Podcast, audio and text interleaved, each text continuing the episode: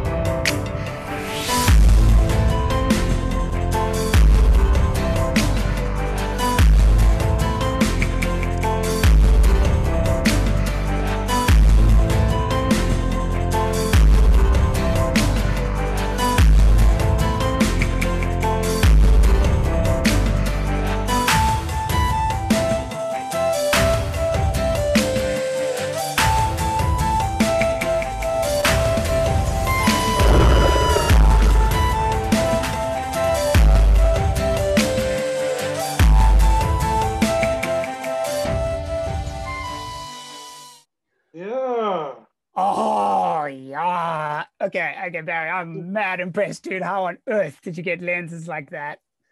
This was a gift from my father two Christmases ago. And I- I didn't know what to do with it at the time. But on Valentine's Day this year, I went to a rave and I wore them for the first time. And I can make them have hearts, you know, and all kinds of lovely messages. So I kept changing it throughout the rave, depending on how I felt. That's brilliant. That is so brilliant, man. We need to get many more of those. We're communicating messages with our eyes and with our lenses all the time. Well, think about it, Josh. You could make money. People could pay you to advertise their message. Um, I will opt in for that. Thank you very much. I will opt in for Oh, anything. Obviously, as long as you approve of the message. I, I program the message as we program reality, and that's what we're all doing here today. This is so cool to have you guys here. Welcome, Sandra. Welcome, and Tom Kelly, and the lovely Brianna Roberts and AZRW. This is fun, guys. Thank you for pulling in. How's everybody doing today?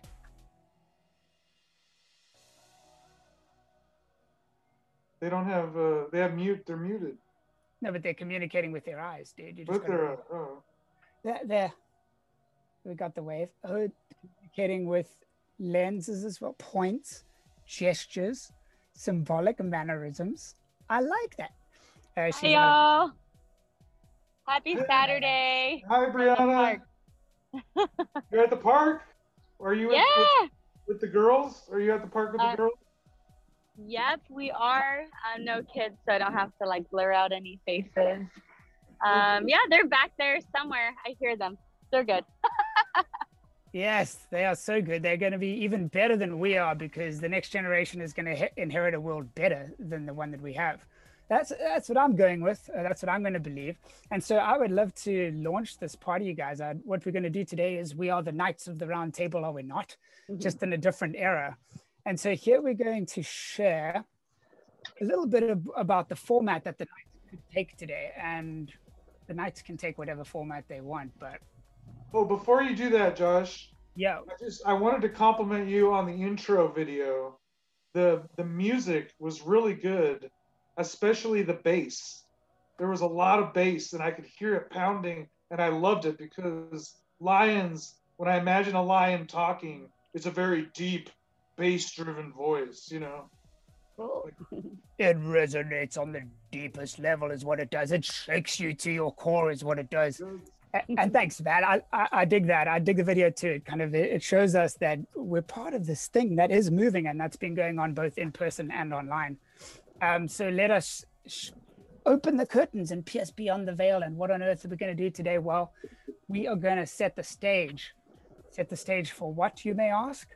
We're going to set the stage for Jolly Well Magic. Well, how, how are we going to do that? I, I'll tell you how we're going to do that. We're going to create a safe space. It's a place where we can all just be authentic and be ourselves.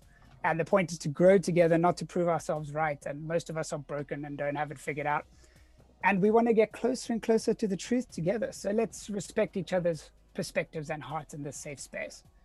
We are going to create synergy here today, where uno plus uno equals tres, one plus one is three, more than the sum of its parts. Yes. We need all the frequencies of thought and personality to make the purity of the white light. So we're going to share the mic. We're going to give other frequencies a chance to speak, and we're all passionate about these things, um, so we can be enriched by the perspectives of others and we're going to have solidarity, the third S, because uh, we are on the same mission here today. And we are trying to stick together because together we can reconstruct the future. I do believe that. And so now the format that we're going to do today, I kind of like the structure that we had last time, guys. We took a vote last time as to what kind of structure level we were going to have. And so today, each of your faces of those colorful Zoom squares, your colorful individuals. And so what we're going to do is we're going to go around the circle today, and we're going to quickly say our name, our origin, where we come from, and then the topic title, just briefly, that you'd like to bring up for discussion today, which is going to be cool. We'll go counterclockwise around the Zoom circle of counterculture. And then after that, I got y'all a little random generator, which is going to randomly pick the topics and we'll go one by one. And at that point, we'll whoever's topic it is will speak on that topic and introduce the topic for up to say five minutes or so, and then open it up to group wisdom. And we'll have everyone share their perspectives on the topic if they want. And if you guys want to pass during any of these stages, you're welcome to. And so that is the agenda, although there is literally no agenda. So that's what we're going to do. And if you don't mind, I'll just kick us off. What be up, everybody? Yes. Josh? Joshua. Yeah. What's up? hey, dude, it's good to have you here, Brett. Um, so I am my origins. Well, born and raised in Cape Town, South Africa, now living in sunny San Diego, California. Although I think I have Irish, English, and German roots. And so the topic I would like to talk to you guys about today is metamorphosis. So my topic is metamorphosis. Let's go counterclockwise. How about you, Barry? Well, um, I'm Barry. Um, I uh, was I'm raised in, in Southern California, and that's where I currently live. But I have traveled around the world and around the United States, so I like to bring that perspective back to Southern California. Um, I have two topics, but I would like Josh to choose one. Oh, yeah, I got the power. Go on. Because I think they're both they're both equally important to me in different ways, but I'm curious which one he would rather know more about. Right? our said two topics? Okay. The first topic is um, I've been studying the stock market my entire life. I know people on Wall Street. I know everything, the ins and outs. And if he wants, I can explain how the US, not, I'm not talking South Africa, I'm not talking Tokyo, I'm talking about how the US stock market works. I can explain it to him in a very simple way that will hopefully help him. Secondly, my topic, my other topic, is I'm wearing a, a Star Trek shirt and I've got a stormtrooper here. They exist in the same universe, and I can explain to you how they mesh together so that if you're a fan of one, you're really a fan of both. And if you're not a fan of either, you should be. So Star Trek and Stormtrooper? No, Star Wars. Star Wars yeah, the Stormtrooper is from Star Wars. I'm wearing a Star Trek shirt. They are two separate universes in the science fiction community, and I would like to bridge the gap so people understand how they fit together. See, I like that because it's a kind of a metaphor for how all language and all cultural constructs are actually describing the same thing just in different ways.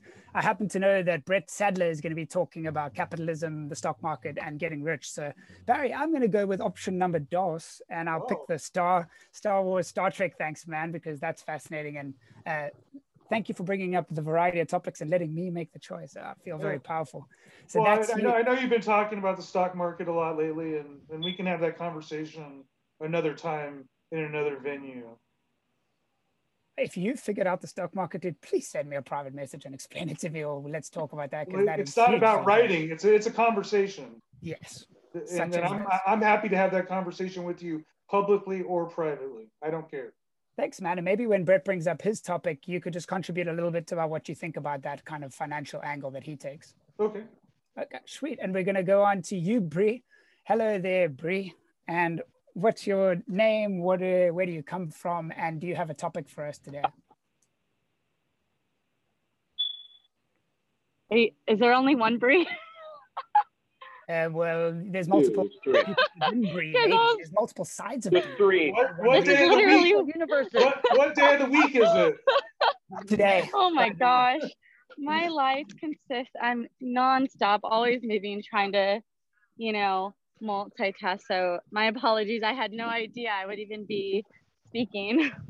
Um, so, You can always pause. pass. You guys can always pause if you want. oh, cool. Cool. Can you skip me and then I'll, I'll think about it. Yeah, we'll skip you, but we won't forget about you. And then you Oh. can think about it and we'll think about you. Done deal. Okay, cool. Let's go on to you, Tom Kelly. Welcome, dude. What's your name? Where do you come from? And do you have a topic you'd like to discuss today? Right. Um, can you hear me, Josh? Indeed. Good. Uh, Tom Kelly. I was born and raised in Ireland and in San Diego the past 11 years. Topic uh, would be, I guess, are we all men and women? Are we all equal in some way? And um, if we are, could we figure out what that might be? That'd be it. Oh, that's good. That's That's a a great very- topic. Cool. Thanks, Tom. Thank you. Stoked about Tom- that. Wait, Thomas, did you? I'm sorry. Did you introduce yourself, like where you're from and everything? Yep, I'm from Ireland. Ireland. What part specifically? Do you mind if I ask? Um, not all. I was born in Tipperary, grew up in Cork, and I worked 25 years in Donegal in the northwest. Northwest. Okay. I almost got a job in Donegal, but then they kicked me out of the country because I didn't have a, a working visa. But Donegal sounds pretty cool, man. I, I was down to go there. I was in Dublin at the time. Uh, good to have you here, Tom. How about you, Brett? What? Well, I mean, I say your name, but you might as well introduce us to yourself. Where do you come from, and do you have a topic for us today? Hi, yes. Can you hear me? Yes. Can you hear me? can. And, and and clear. people on Facebook can't see you though. If your guys' cameras are turned off, they don't know that you're there. But go ahead, Brett. Oh, hi. I'm Brett Sadler. I'm from San Diego, California. Born in Claremont, actually, and um, I moved away from San Diego a few years ago, and I'm currently living in the San Bernardino Mountains and loving loving nature. Love, love, love, love nature, and I just couldn't be happier in nature. Um, I am going to talk a little bit about uh, capital markets and capital market outlook because it's fresh on my mind, and and not only that, because the stock market seems to be a popular topic with people. so that's good. So that's why I want to contribute a market outlook on the domestic uh, markets and the international markets briefly. And I wanted to talk about life-changing events and how people who are idolized, people are idolized, and we seem to think they have everything. And even if they've made a billion dollars and they seem to be the picture of success, how that can be reduced in a matter of seconds. And it's a good perspective on what really matters. Is it a billion dollars that matters, or is it your health? It's it's it's it's a good glimpse I want to take. Is it your health that you'd rather have, or you know what? I'll trade all that for a billion bucks. Oh, Um, I would, I would, I would take my health over a billion dollars any day of the week, and just wanted to know what everybody else thinks. Okay, so I'm going to write that topic down as what really matters. And I think that's absolutely fascinating and stoked that you bring it up. Thanks for being here, Brett.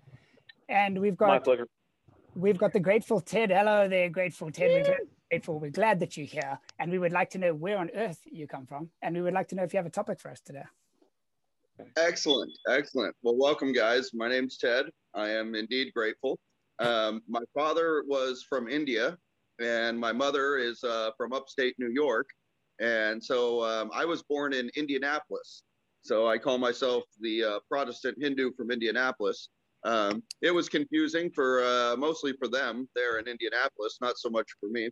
Um, and then um, I moved to Phoenix, and I've been out in San Diego for quite some time now, over 30 years. Um, came out here when I was 17 and found the sun and never left. So um, I like to kind of travel from here. Um, and I don't really have a topic for today. I got to get going to a uh, to a, a, job I have here on the weekends, but um, just wanted to listen to your guys' perspective and um, appreciate you guys and the and the whole community. Well, we're grateful for you, Ted. We're so grateful for you, dude. And um, yeah, you guys are welcome to hop in and out whenever you guys want. So so stoked that you're here. Grateful, Ted. And what about Sandra? Hello there, Sandra. Hi, Where everybody. are you from? And do you have a topic for us today? Yeah, I'm from, uh, well, I was raised in Tucson, Arizona, and I'm still a Tucson girl at heart. Uh, the topic I want to discuss is inclusion and exclusion from different groups, from activities, um, and how it makes us feel and how we can deal with those feelings. I wanted to get some perspectives from you guys on that. Love that. Inclusion versus exclusion. Cool. So I'm gonna go to have a random topic generated. I'm gonna put them all in there and gonna we we're gonna see which topic gets included first, and none of them are gonna get excluded. So awesome that you're here, Sandra. Stoked. And we yeah, have I'm glad to be here. Yes, Sandra. Exactly. You're a magical creature in yourself, and your rainbow exists outside of my door uh, as we speak. So you have infused my life with a rainbow. trails everywhere where I go. Oh, I'm going to talk about butterflies in my metamorphosis section. Stoked. Um, cool. And then we have Susan, which I know that you go by Sam as well. Welcome, Susan slash Sam. How would you like to be referred to? And where are you from? And do you have a topic for us today? No, that is beautifully decisive, Sam. I'm here to listen and observe and be with you. Well, that is wisdom in that we have two ears to listen double as much as we speak. Uh, so awesome to have you here, Sam, Thank you. part of the San Diego community. And we have Yasmin. Hello there, Yasmin. Hey. Yeah. Hello, I'm so excited. Sorry, I I didn't forget I wanted it to be in since 11 11, but my kids were all over and I was like, no, I gotta join, I gotta join. So yeah. So I'm so excited to be here. And I am born and raised in Guadalajara, Mexico. I moved to San Diego when I finished my degree and um, to be a teacher for elementary school.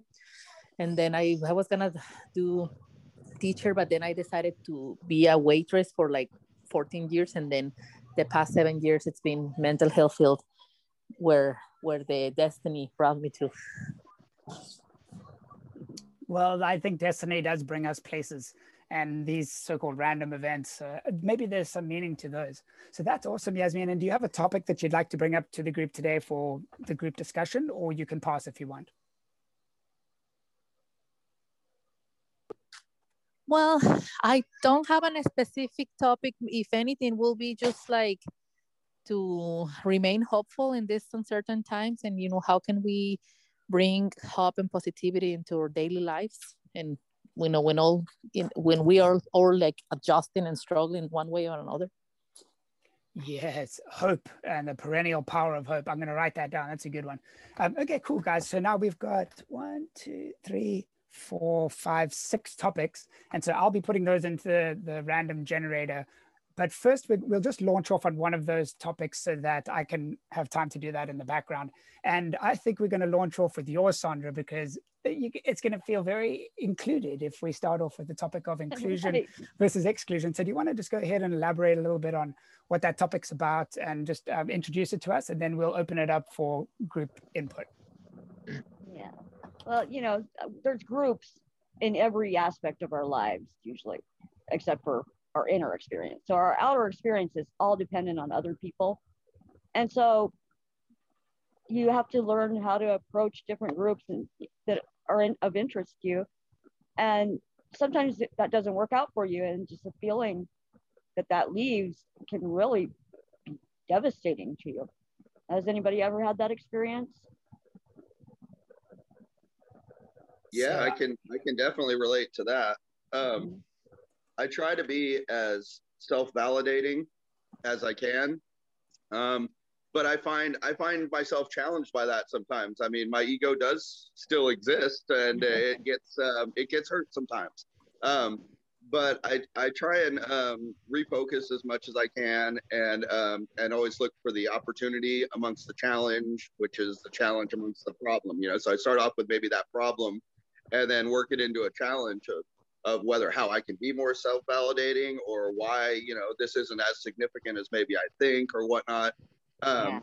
And, and just try try and utilize that as a as a positive um, for myself, if nothing else. Um, sometimes I feel like the reframing is um, is just a little bit like uh, playing with your mind. But hey, if it, if it gets you through the night and it makes you feel better, then then all mean by all means, um, you know, that perspective can be can be very beneficial. And the other thing I try and do is just stay grateful because it's hard to to you know be really um, in that funk that I get in sometimes when I am in in that state of of gratitude.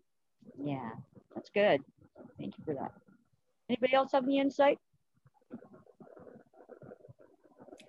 Yeah, I'd, I'd like to say that, um, you know, I think you started off by saying the only kind of uh, world that we have is, is in our head and that we go around comparing ourselves to the external world, but the you in your head is completely unique. Um, and I think we're all completely different and we're all like Barry was talking about Star Trek and Star Wars. We're all this one life expressing itself in different metaphors in different conceptual frameworks and so i think that we can resonate with the people around us even if we're not in their group or they don't see us in that way if we sink beneath the differences and see that actually we're all the same one life expressing itself in multiple ways um, and so i find that I can resonate on that level with gangsters and with uh, academics and with uh, people who are homeless and with people who are millionaires because we all share this common human experience. Um, I think if we focus on, we're taught in school to differentiate. How is this picture different from that picture? Spot the differences. There's even a game, spot the differences. But if we looked for the similarities um, and saw it more as a unity, as Tom's topic is going to be are we all equal um, i think we would resonate or not feel as defensive as in can i fit in with this group of people can i fit in what identity do i need to adapt to fit in with that group of people um, i think that and then the coincidences the synchronicities will all come to us as we just tap into that, larger flow of life itself um, so i think that everything's included in this concept of life including the other species and excluding is only done at the detriment of your own enrichment um, so that's what I think. What do the rest of you guys think? Yeah, yeah, that's kind of what I wanted to end this topic with. Is the inclusion factor? Is it starts with all of us, you know, and when you open your mind to others and try to help other people come to that too. If you're in a an exclusive group, um, maybe trying to get other people in the group to widen their minds and and ways of excluding people can take on a much different note too. And instead of just nope and shutting the door, you got to talk about things and help help them deal with that too. I always believe that. Um, if somebody's excluded for a necessary reason, let them know that reason. You know. Well, um, I'd like to add, for me personally, the uh, inclusion versus exclusion is kind of a sign of character. And so, uh, as an example, let's say that I'm having a party at my house and I invite Josh and he brings a hundred friends. okay. So now there's a hundred people in my living room with Josh, right? Now I had originally invited Josh because I wanted him to be there to, you know, uh, add to the party atmosphere, and I knew what Josh was going to do. Now I've got a hundred other people. So for me, I'm inclusive. I want to figure out like how can we make all these people have a good time at my party. Let's go to the beach. well, no, I'm, I'm going to try and find out something about them. Like, are That's you cool. good? Are you good at DJing? Do you like to play music? right. Well, you can be the party DJ. Okay, that's taken care of. Oh, you yeah. like you like making snacks? Okay, you're the snack factor, right? Oh, you like playing games outside? Okay, you're the outdoor PE teacher. Whatever. Like yeah. find a job for everyone and make sure everyone has a good time. Now, That's other great. people, other people will have an exclusionary attitude. They'll say, "How do I get these hundred people out of my party?"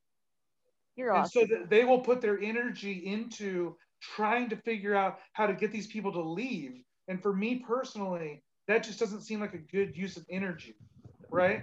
I would have much more fun getting to know you and figure out like what your personal strengths and talents are and then saying okay now let's plug you in to the party so you can maximize that and now i, I can go get to know somebody else because i don't have to worry about you you're doing your thing I love it. that's just me personally Yeah, I love that. That is awesome. I love I that. That is great. Totally. Because when people are in their element, you know, they're feeling comfortable and they're feeling good. And I think, you know, in your example with the party, I mean, that's being a great host right there. That's the kind of, mm-hmm. you know, that's the kind of host I want to go to a party with. Yeah. That, yeah. isn't isn't the that's, greatest that's comp is beautiful. the greatest compliment you can get as a host is that people come back for a second party You're right. right? So me, per, I, I always want to be the best host I can be because the next time I call Josh, I don't want it to be a, oh, I don't know if I want to go to that party. I want Josh to be like, hell yeah, and this time I'm bringing a thousand people. and we'll Oh, find a place for your every one hands of them. full, buddy. That's cool. Yeah. Um, I actually read, I got an email from Scientology today um, because it, it- I know it says buy and trade infinity on your glasses there. And I think it relates to this. So, uh, L. Ron Hubbard, his quote about money was that you want to do something that's going to generate money, provide the most value for the most people. Just, and just, he's not saying like you can sell that value. He's saying life itself will send you all these resources. If you're empowering people at your party, Barry, and sending them off to, mm-hmm. to be better people. I think that that buy and trading of infinity will just come in our direction. So I think that's Notice, I did- notice I did not use the word sell. oh, buy and trade. You don't. There's sell no selling. diamond hands. There's no selling. You, you could buy it, you can trade it. If you sell it, you're out of the club. Oh, don't cash in. Don't cash in. We're, we're No, trading. something it's wait. I am cashing in. If I buy it for a dollar and it's worth five dollars, and I say, Josh, I'm going to trade you this stock for three fifty, you've come out ahead by a dollar fifty, and I've come out ahead by two fifty. Win-win synergy, right? Uno Yeah. plus uno equals tres. And then Bree, you had your hand up. Um, did you have something that you wanted to say? I like your guys' little emoticons and stuff. Did you have something you wanted to say, Bree? Yeah, I just wanted to chime in and give it a kind of a different perspective because it's something inclusiveness um, is something I struggle with, and it starts not from like other people's rejection. It's actually my lack of self acceptance and going, you know, putting myself out there, you know, to be included. So it's like the battle is in me. It's like the biggest enemy I have is myself, you know? And had I just like dissolved the walls that are keeping me from friendship and being included, it's like, I know this isn't really making sense too much, but that's it kind is. of like, You're getting a, an emoticon from. Bree. yeah, yeah. So that's, yeah. So I just wanted to throw that out there. Yeah, I, I think you're doing big steps by being here today too. I mean, Yeah. it's a safe place, most definitely. Yeah, definitely. Yeah, Josh, you know, just knowing Josh as my husband, he does a good job as setting the atmosphere of like creating places like this that are just amazing. I mean, not a lot of people get to go to therapy and like vent out their, you know, ideas and thoughts. And, you know, this is just a great place to kind of come together. But yeah, Yeah. that's my thought. So, what do you guys think about, you know, is that something anybody struggles with? You know, do you guys, are you exclusive because it's coming from you, or do you not know that? Or am I just kind of alone in that? And I've had that experience too. Yeah. I've gotten much better at it because of holding um, support groups. That's taught me to really be extroverted. and uh, as long as I have a mission behind it, you know, something important to me. Yeah. And, I, think, that's, really, really profound. And I've got an echo because there's multiple personalities in my head too. Um, no, that's awesome, Bree. And I think what you're talking about is is so deep because the external world is a reflection of actually our internal state. And so if we feel like we're being rejected all the time by other people, a lot of that could come from our own inward rejection. And the last thing I'll say about that is maybe this even ties to uh, religion. I, I don't feel like God really needs massive defense. Like he's God. Okay, he's pretty good at defending himself. And so religions who are say, I got the right answer and everyone who disagrees with me is wrong, that makes me think they're kind of insecure about their own religion. Yeah. Um, and if they want to exclude people, um, that makes me think they've got something to, to kind of prove. So I think in life and in religion, um, an inclusive sort of self-acceptance and trusting that there's this much larger force which, which will validate everything. Um, it frees us up to be more ourselves. Um, but that's an awesome thing you brought up, Bree. Josh, I want to add that Yeah. you know there are certain things that you and Bree tolerate in your daughters because they're children, and you know that one day they will grow out of that, right? So you tolerate it now as a childlike behavior because they are children, but you have an expectation that they will leave it behind as adults. Exclusionary behavior is a childlike behavior. It's one that says, I am better than you. I'm here. You're not here. You know, nanny, nanny, wah, wah, wah. Right? Nanny, nanny, and so, wow. yes. And so, if you're still doing the nanny, nanny, wah, wah, wah, and you're 40 years old, it kind of makes other adults uncomfortable because we've kind of put down those toys and now we're playing with the inclusion toys, which is way more, for me, way more interesting you know, than the nanny nanny wah wah. I'm like, that just gets boring. Like, I don't want to be in a room by myself, in a party by myself. Like, I want to experience the world, right? So why would I keep playing with the nanny nanny great wah because wah? that, nanny, nanny, wow, well, that sums it up. dude. that there's there's a specific person that that I look at in this perspective, and it makes me feel a lot better. Thank you. Nanny, nanny, wow, wow, that sums it up really well. And we have some comments in the chat there, guys. Um, I also just want to launch a quick poll here as to whether you guys think that we should publish the chat afterwards, with whether we should um, stick it online. So if you guys would be so kind as to vote, it, it's all anonymous. Should we post the Zoom chat Zoom chat transcript online afterwards? And you can vote yes, no, or don't mind. Um, I do encourage. Uh, there's a lot to say about each of these topics. You know, I don't think we're going to exhaust what could be said about these topics in these two hours. And so I encourage you guys to continue these chats on the Facebook video, the live stream video. Firstly, that'll um, encourage more of the community to get involved. It'll boost the algorithm, and I think you can express more of what you want to say. And the same thing can uh, apply to the chat. If you guys have things you want to say, but maybe you don't want to unmute yourself, it's it's easier to just write it down. Then you could put it in the Zoom chat, and we could publish that as a picture, or maybe on the website or something afterwards. So I'll give you guys another three seconds to vote or so. Three, two, one. Yes. And we have a unanim, unanimous, anonymous, anonymous, unanimous. Um, everybody, well, 67% of people say yes, and 33% say they don't mind. So that is an affirmative, guys. We will publish the chat afterwards. So if there's little comments you want to make, we'll uh, feel free to put those in the chat, and then I'll I'll sit I'll put that out later. And it was I'm higher. It was higher than 67% because I didn't vote, and I would have voted in the affirmative. well then that just tips the cake that's the cherry on the cake is what you are so okay guys i think that is really deep about the first topic i we're how much cool ground we've covered in in just one topic so sandra thank you for bringing up something that's has so many layers of depth and if it's cool with you guys we're going to spin this little wheel right here and we are go- going to move on to the next so-called randomly chosen topic here they all are let's spin the wheel I love it. I love it, Josh. oh yeah i got this Yeah. Oh, it's on. yes, dude. Yes. We're going to talk about metamorphosis. Winner, winner. Oh, thank you. I'd like to thank my mother for giving birth to me. Uh, okay, so here we go. I'm going to launch a little, very quick video on metamorphosis. Um, it's just kind of, I'll be talking in the background, but metamorphosis, as you know, Sandra, is very close to my heart. And I do believe we're undergoing a societal metamorphosis at the moment. And so, as we transition, as we change, how does nature deal with things like change and deal with things like transitions?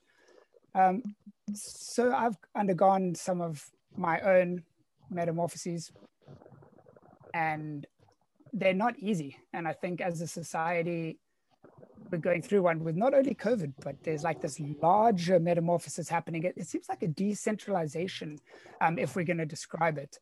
Um, when things change, when things get messy, what does nature do about that? Well, there can be transformation that happens through hard times. For instance, we can go through refining fires. In South Africa, there's a species of vegetation called fynbos, which actually needs fire, it needs to burn down to the ground in order for new life to stem from it. So as we watch the world that we know burn to the ground and all these deep-rooted structures go up in flames, that can trigger fight or flight response. Danger, danger. The world around me is burning up. Um, but from the ashes, when it seems like everything's been demolished, where all the restaurants are closed, where all of our little comforts that we used to go to through COVID are gone, there can also be something new that comes from that through the refining fire.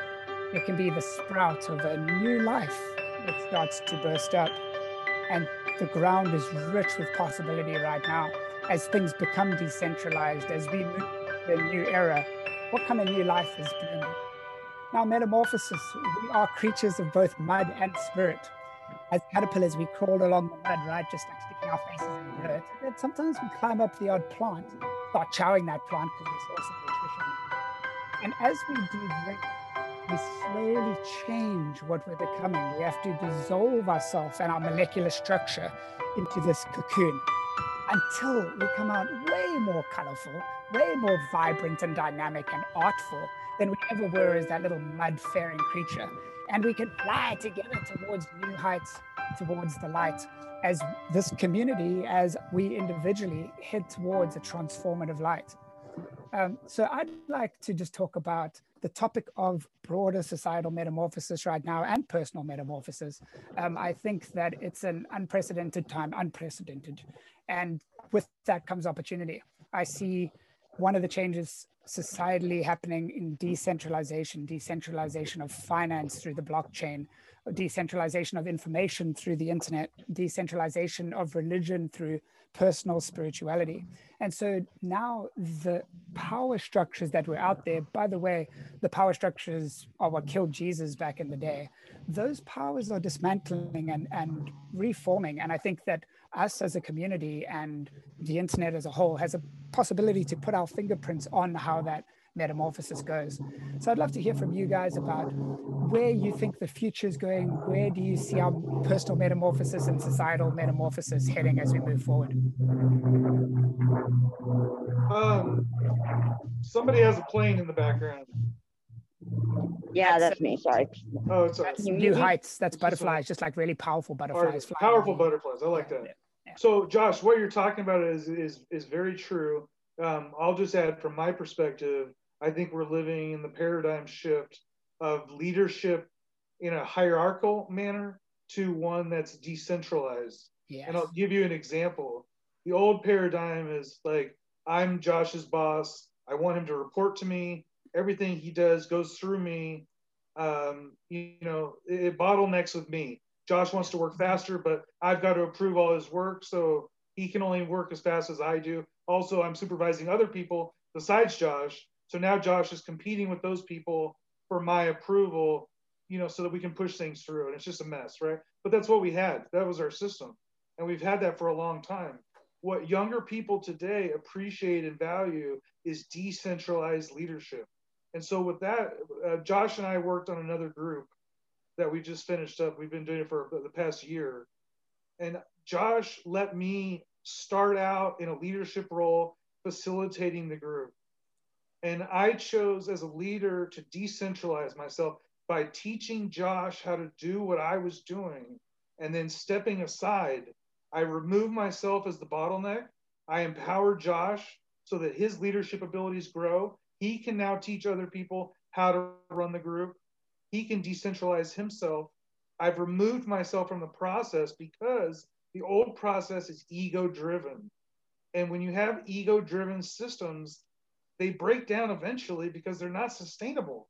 That you you know, like we can't all work for one person towards the future. It just doesn't make sense. It doesn't we have other agendas. So the system breaks down. So if we move away, and I, th- and I think young people like to hear this, they like a flat leadership pyramid right? So it's like somebody is the leader at first to get things started, but we're not going to raise you up and build this pyramid. You're down here with us. So you get that, step aside, basically. Do your job, step aside, let the next person do their thing. And have you noticed that I've incorporated some of the things that you showed me, dude, in this Absolutely. group right now and in this format? And so that's how because it, you're a leader. One because you're a leader. Effect. You're a leader. I'm a leader. We are both both better leaders by branching out and teaching yeah. others and removing ourselves from any positions where we would slow down creativity or output. Right. That's it, dude. Yes. Yeah. yeah, I agree with that completely. I'm um I hate feeding the machine, you know, to where it all goes up to the top. And um I'd rather put my efforts and my time into making things better for everyone. And facilitating that is a way of leading. But uh, exactly. uh, I always want everybody to leave that with their ability of leadership. You know, there's two there's two companies you can go work for. One has a CEO that wants a private jet, and you can work every day to make sure that they get their dream private jet. There's another CEO that wants to make the world a better place in every way possible. So you could go work with them on that. They don't need a private jet. They are already sustained as an individual, and now they want to work with you as an employee, and where they, you know, to take you where you want to go. What's your private jet, right? Like, let's all do that together. I think the old system favored, you know, helping somebody achieve the unachievable, and it just really is kind of an abstract journey that you run out you run out of gas on eventually. Right. right. Who else has any thoughts about that? About this process that we're undergoing, this big change that's amongst us, this metamorphosis? Bree raised a hand, a virtual hand. Go ahead, Bree. Sorry, I feel like I'm in school. like, well, oh, then I'm the teacher. I have, I have something to say. So I just had a thought as I'm thinking about metamorphosis. Okay, so caterpillars, right? Do they know that other caterpillars are like chowing to then become in a cocoon? And then when they get out of that cocoon, so it's like all the mess that we're, you know, going through, we're like kind of cleansing ourselves, like physically, like figuring out when you're born, we kind of, does anybody know why we're here? yes, I do. Yes, Barry, Barry knows. I, I don't no, know. I, I, do have the and answer. So, and so I have the rest two million people in the world have like some different view. And but though it's all kind of like the same. Like you know when we're getting out of our cocoon, and then it's like this physical thing, and then it's like the spiritual thing. You know when you see like birds or you know they're all going somewhere. Like they just know it. You know, like yeah. pelicans, they're all in mm-hmm. that V, and they have like this. It's like a soul thing. It's we have the answer if you want it. You want the answer? Yeah, yeah. Okay. As long as it's a minute, because any more than that. How about two seconds? Time. Two seconds. Okay, go ahead. Go ahead. So you come to me and you say, Barry, what is the meaning of life? And I say, Brianna, the meaning of life is to serve others. I love a, it. That that was cool. That was very yeah. No, that was the universe yeah that's that's amazing that's love and serve i think everything it's purpose it's love it's it's growth mm. it's everything yeah. serve others we will build a new society of positivity by serving others because I'm, an, I'm another you're another if you're serving others then we're all serving each other yeah, yeah. everybody wins exactly I love that idea about how much the caterpillar knows. Does the caterpillar know that he's metamorphosizing? What does the caterpillar think about butterflies? And what do butterflies think about caterpillars? Yeah, I love that that line of questioning, Ray. Is it just knowing, the knowing? Um, you know, like we have that ability, but we ignore it most of the time, it seems. I think you're right. How do we tap into that, Sandra? Do you know? By uh, busting the stigma against it. remove yes. remove self doubt. Mm-hmm. Yep, faith basically. You you are your own. You are the biggest. You are the biggest doubter out there. I guarantee you, there isn't a hater in the world that doubts you as much as you doubt yourself. Right. Yeah, I think uh, we can, if we believe it, that's what Jesus said. I mean, Peter, when he stepped onto the water and he was like looking at Jesus and believed, he was walking on the water, doing a full on miracle. But as soon as he saw the storm around him uh, and he started doubting, he sank. Like it had very real consequences. And then Jesus reached and, and pulled him up. So I do think that the power of belief, the power of the mind, um, can access these kinds of things that you're talking about, Sandra. Um, yeah. So, who has any final uh, concluding comments about metamorphosis before we move on to the next topic? I've got to get one thing in. I just, I also believe that, uh, I believe that we will get do away with the ability to deceive one another. Yes. And that's what telepathy. I'm looking forward to. you think that'll be like through telepathy or like how will we be uh, so honest? Just through the sensing and knowing yeah. um, being developed. Yeah, that intuition. Yeah. Jesus says, "What is whispered in the ears will be proclaimed from the rooftops." Did you have something there? Yeah. Yep. yeah, I want to add. I use three words to help me get through metamorphosis. Scared is good. So, how does scared is good tie into uh, doubt holding us back? If you're not scared of metamorphosizing, then you're not paying attention to what's happening to you. It's a big process. Uh, yeah it's an intense process and you got to push up against the cocoon it's, it's not easy. Yeah but scared is a sign of that your inner knowledge is working like you should be scared. That's like people are trying to prevent scared like it's like it's, it's a natural thing. You can't stop it. The reason your body's responding is it's fearful of the future. It's scared. Yeah. But you have to embrace it. Embrace it and turn scared into a positive thing Scared is good. Sig. Sig. S I G. Scared is good. You can put that on your lenses. Yeah. Okay, awesome, guys. Thanks for all that input about metamorphosis. And let us go ahead and spin the wheel. Why not? Because we can. Let's see what we got here.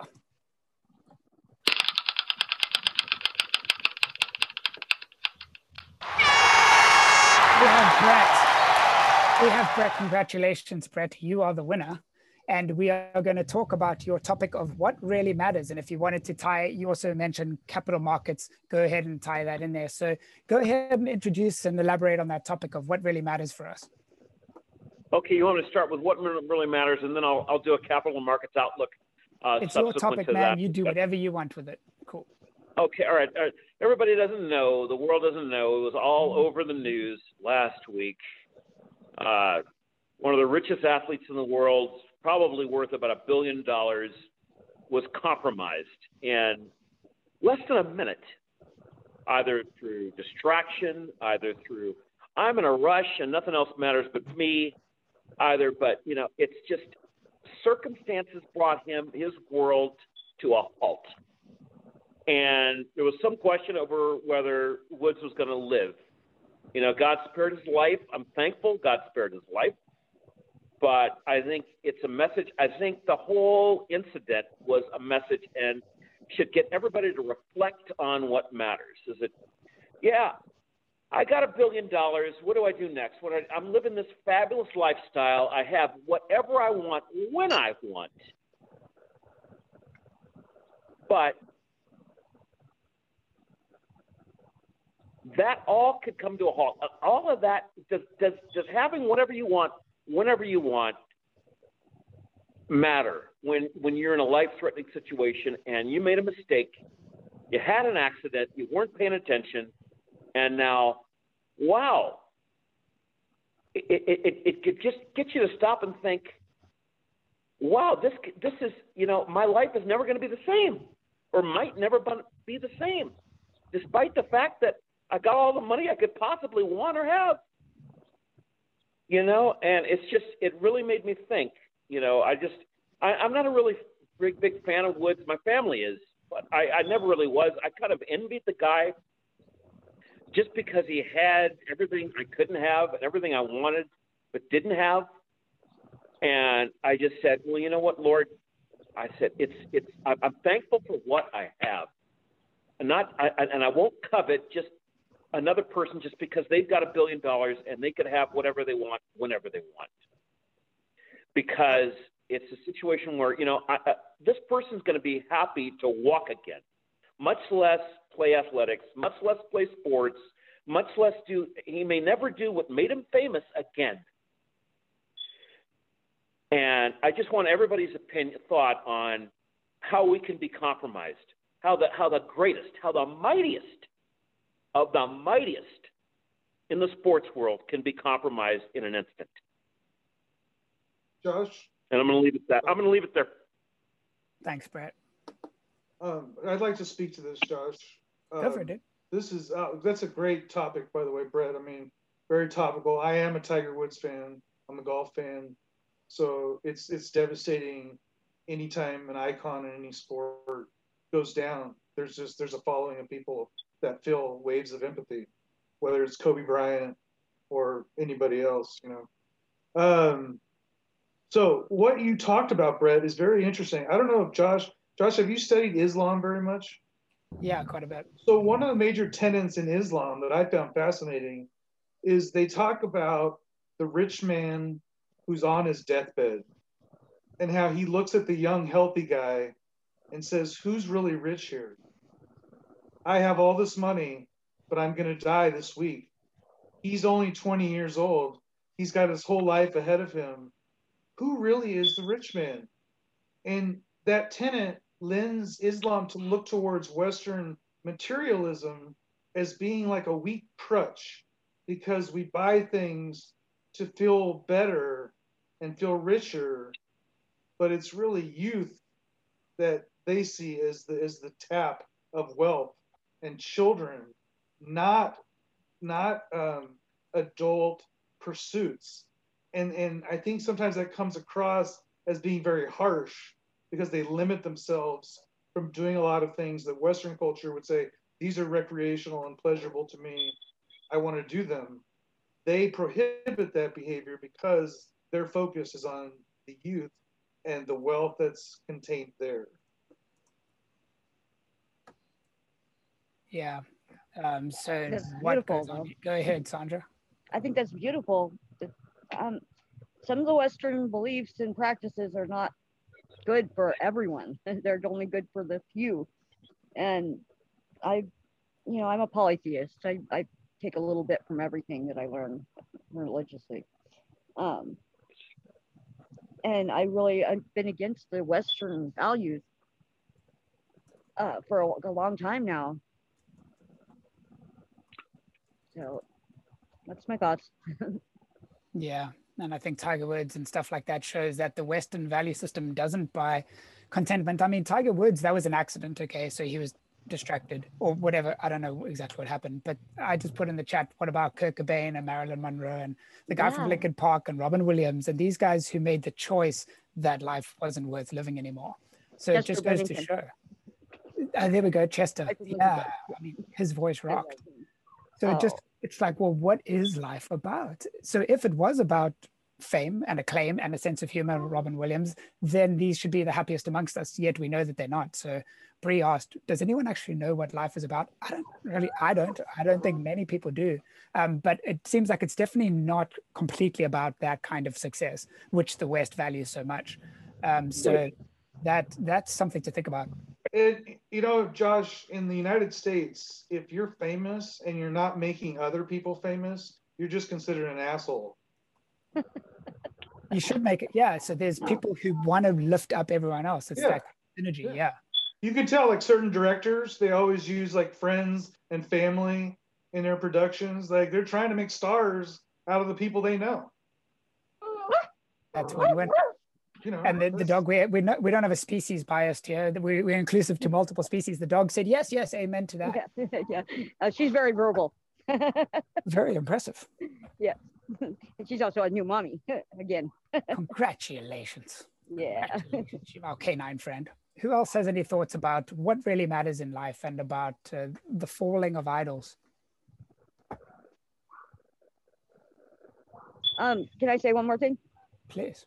Since you reminded me of Chester Bennington, he has a song called "A Thousand Lights," and in the song it basically says, uh, "Who cares if one light in all these thousand lights goes out?" And then he says, "Well, I do," and that song is just so touching. Worth a listen. Man. 'cause And if then, care yeah. about that one light. try to keep it going. I wonder if it's a sensitivity. Yeah, someone had something to say. Was that you, Brett? I, I wanted to just, uh, I just wanted everybody to reflect on. I think I wanted more discourse on what's important. What's really important is it the billion dollars that's important that, that we should strive for, or is it just being being thankful we can live the life we're living and and just being grateful for what we have and that we're not disabled or I, I'm I'm not sure um, where I'm going with that. Uh, Brett, Brett. I just wanted more Brett. reflection on is it a billion dollars that really matters or is it my health that really matters? Brett, Brett, can I can I be rough with you for a second? Yeah. All right, Brett. Why in the hell should I give you a billion dollars? What are you going to do with it? well, I might give it to my favorite charity. I might do the no. Um, Okay, how about this? I'll just give it to them for you. Okay? Do you see you have no plan? You have no plan for the money and how to make other people wealthy. You're thinking about how much candy you can buy. Do you understand the universe is not going to give you a billion dollars if all you want to do is buy candy? And yet it does to some people. Yeah. Oh, really? Josh, do you know those people? What's the last billionaire you met? I don't think I've ever met a billionaire in person. But think right, about I'll tell you what, Josh, they look, act, and fart just like you do. they're all human. Exactly. But They then have the what same- about the they rich have- people who they are have kind the of evil? same, They have the same fears and insecurities. They're just like you and me. They're not evil people. They're actually blessed people and they're doing good work. You just don't know about it. So you look like the idiot by demonizing someone who's actually a good person day to day and doesn't care for you to see every good act they do. So you think every rich Yeah, what- person is good? Absolutely. I know them. They're great. All of them? Every Yes. rich person, Barry, back up. Every rich person? Yes. You know all of them? Dude, you're a good person to know then if you know No, all the billionaires. Every single person is good, Josh. There are no bad people. And I think it's rude if I you like that. say that. somebody is bad and somebody is good. How do you know? You don't know. That's what God says. God knows. That's what Yeah. matters. God does know. I'm not denying that, Barry. I, you got a good point. I hear you. I hear you 100%. But I'm saying that it, you look at a person's actions and you say, well, how could you do this to another person? How you can't see all the actions, Brett. Go live your life. Quit watching other people and passing judgment on their behaviors that you think you know when you don't know. You don't know what they're doing. You don't know what their family's like. You don't know what kind of lover they are. You don't even know what kind of parent they are. And you pass judgment on people you don't know because they have a bigger bank account than you. You're jealous. Well, I think you you are the Okay, one that is okay, spoiled. okay. You are spoiled. They have worked very hard to acquire what they've acquired, and you are the spoiled brat Hey, hey, hey, Barry, let's away. speak Hey, the truth and love, dude. Let's talk the truth and love, bro. Chill, bro. Yeah, we love let's, you. no, let's talk about rich people. and let's talk about solidarity. rich people. Let's talk about rich people like they're not in the room.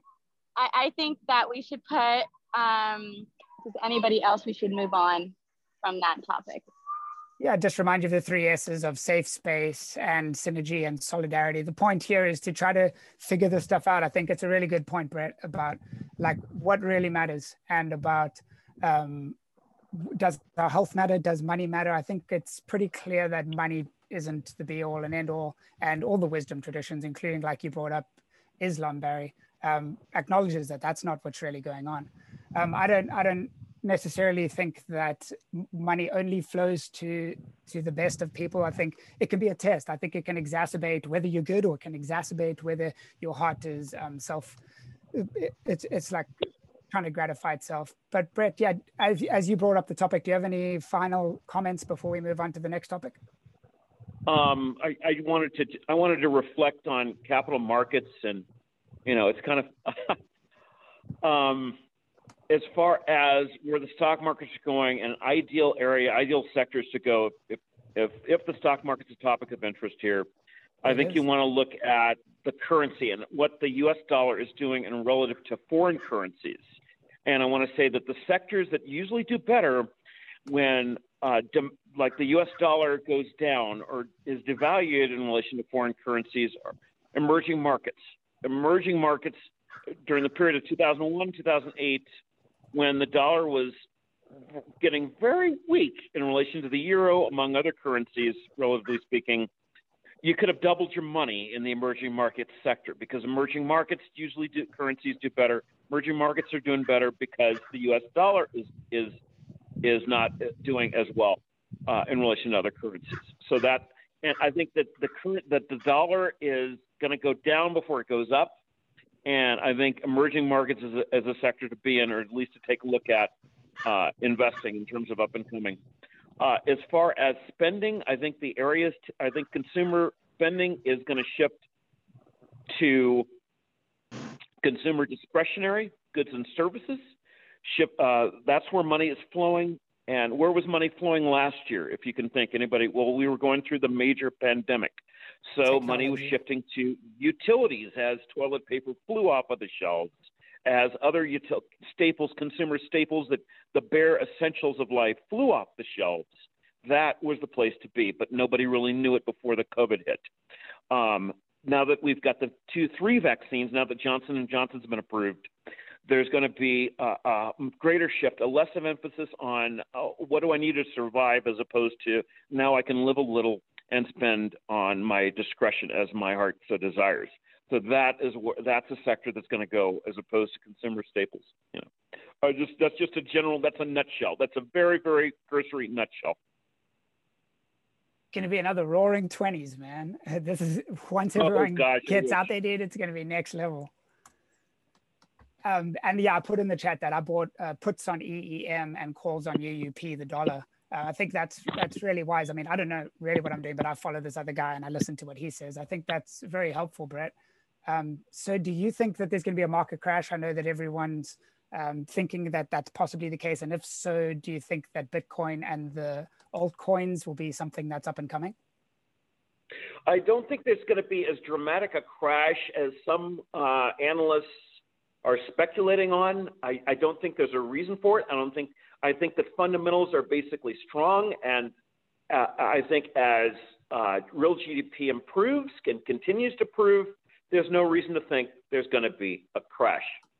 Not even, and, and nothing close to even uh, the crash, uh, the COVID correction of March, April, second quarter 2020. I think that's behind us at this point, especially and, and as we turn the corner with, with this vaccine. I think, I think um, investors are banking on the vaccine success. All three relative respective vaccines are going to be successful worldwide.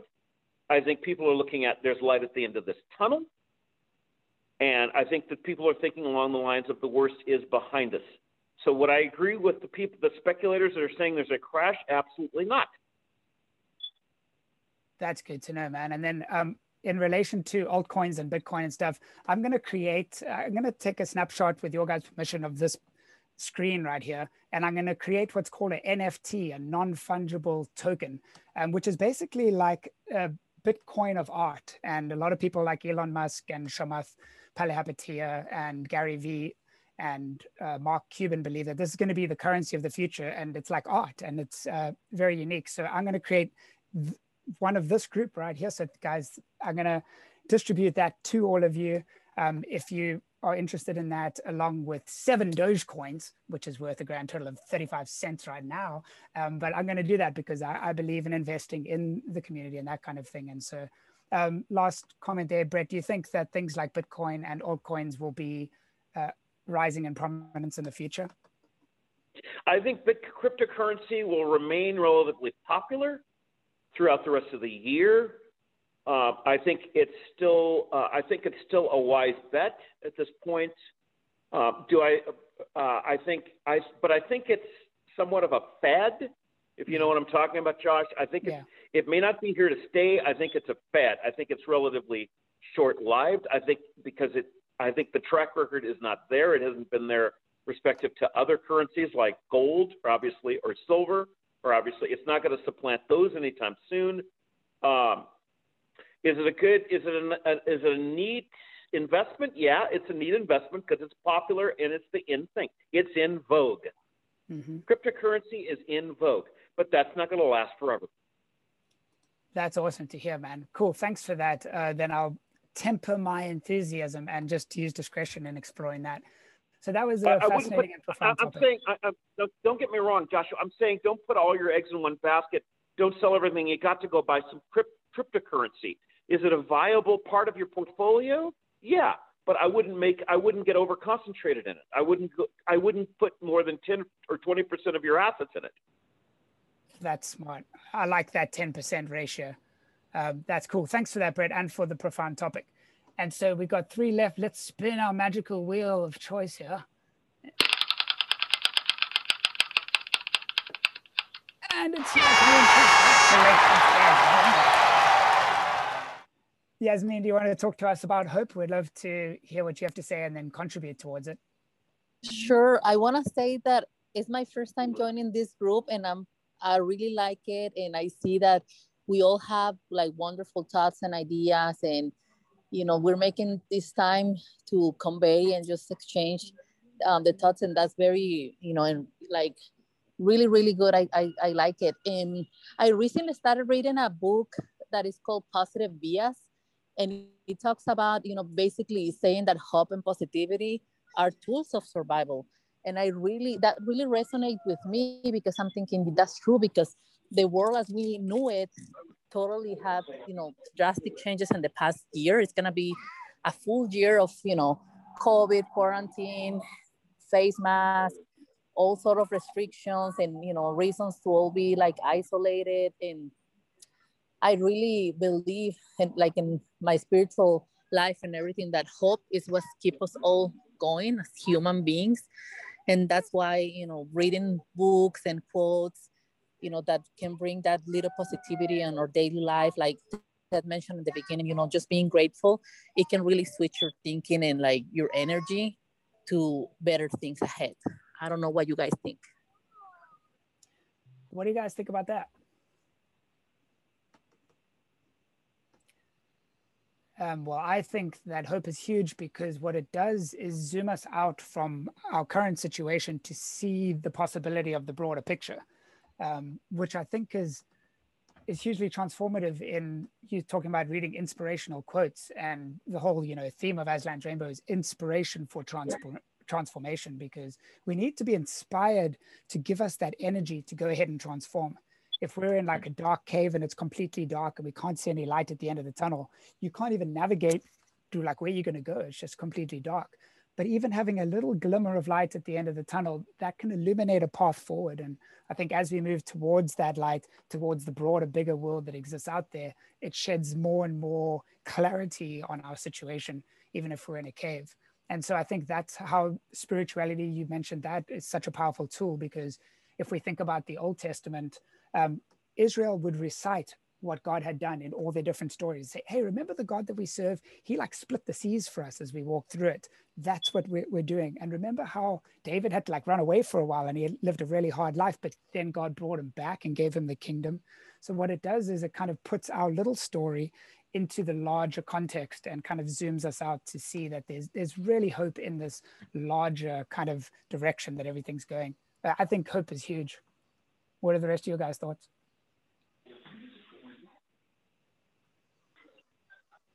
Bree.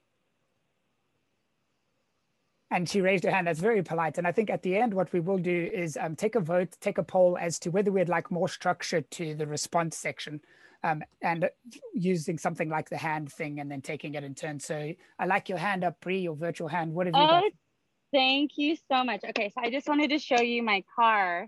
I don't know if you guys can see it. Yes. But it says hope is the anthem of my soul. foot. And there, there's my child. Hello there, child. they give me hope. Hello, other child. um, and I was just gonna say that um, without hope, I mean, it is just having all the lights off. Just like mm. Josh was saying, I think that and it's just like I know in the Bible, Josh doesn't back me up here. I'm not the best at quoting. I'm She's not. Right. I didn't study it. yeah, back you up. You know, uh, Fuller Theological Seminary, but oh, doesn't it say in the Bible that hope is the anchor to our souls? Yes. Does, it, does it say it like that? We have this hope as an anchor for our soul, and I'll bring up the actual verse so that you can check that out. I love that. Yeah, and I think it's just without hope, there is no like moving forward. I mean, you, you would be stuck without something to look forward to or to put your hope in. Um, yeah, so oh, oh, don't touch my, sorry. okay, that's it. uh, we, we hope that they can figure out not to touch whatever they're touching that they're not supposed to. Okay, yeah, so it says in Hebrews 6.19 here that we have this hope as an anchor for the soul, firm and secure. It enters the inner sanctuary behind the curtain. Uh, so yeah, hope is huge in the Bible.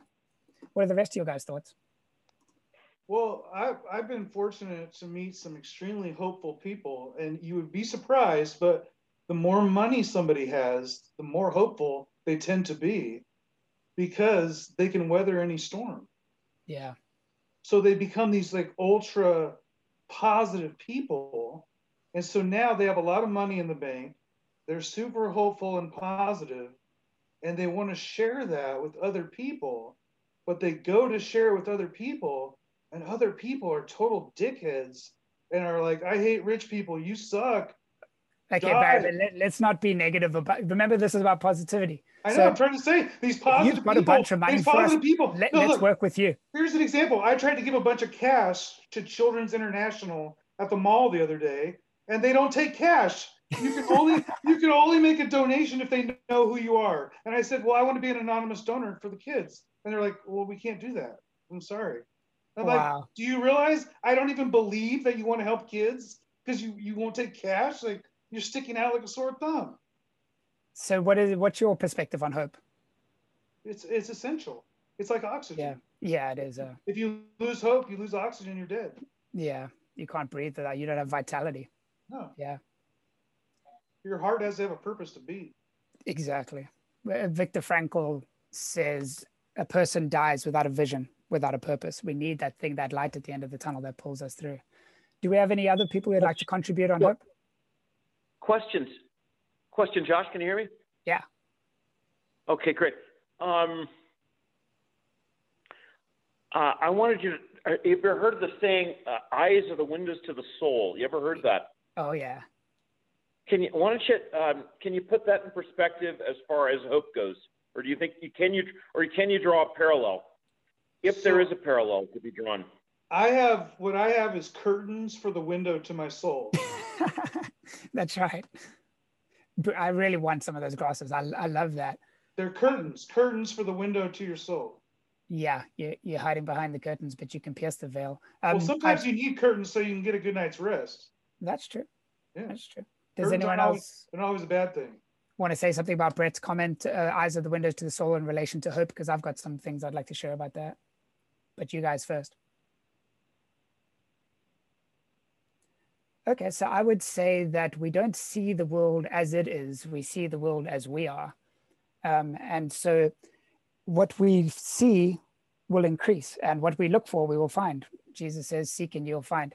Um, and so if we're looking for things to be hopeful for, we can find an abundance of them. I look out there and the, it's beautiful today.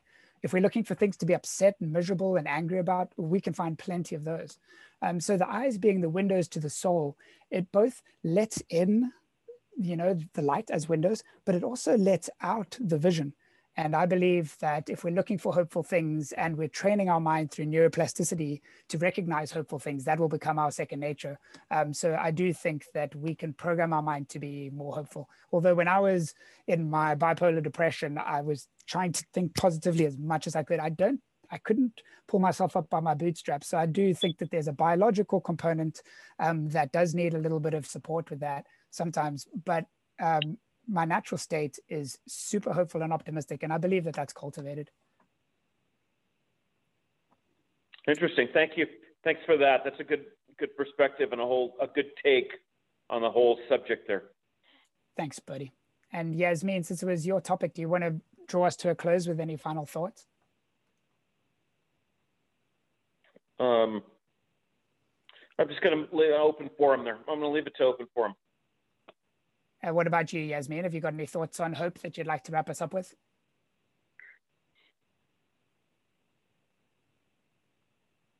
She says that Yasmin, you there? Silence, silence is rich, and you can le- learn all the hope that you need from that silence.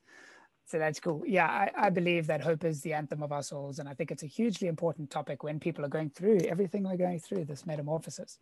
So let's We've got two more topics. Let's move on to spin our uh, wheel of synchronicity. Boom.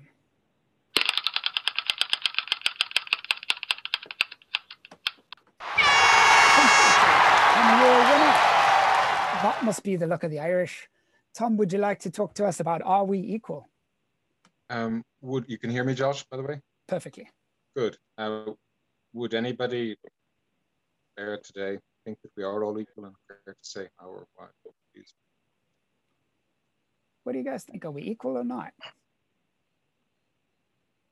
Well, I'd like to answer that, Thomas. I think that's a great question, and it's really one that everyone should ask themselves as often as possible because the answer changes.